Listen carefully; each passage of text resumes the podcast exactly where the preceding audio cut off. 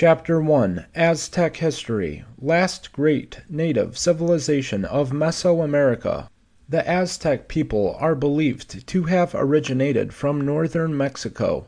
They were a nomadic tribe of hunter gatherers who arrived in Mesoamerica at the beginning of the thirteenth century. The Aztecs are known as the last great native civilization of Mesoamerica, and were overthrown eventually by the Spanish invaders in 1521. The social, religious, political, and commercial organization of the Aztec people was uncanny and helped them develop as a dominant force in central Mexico. They proceeded to rule most of the city states in the region by the fifteenth century because of their great organization. Nahuatl was the official language of the Aztec people as well as the main language spoken in central Mexico by the middle of the 1350s. Many of the words were incorporated into the Spanish language and then later developed into English words.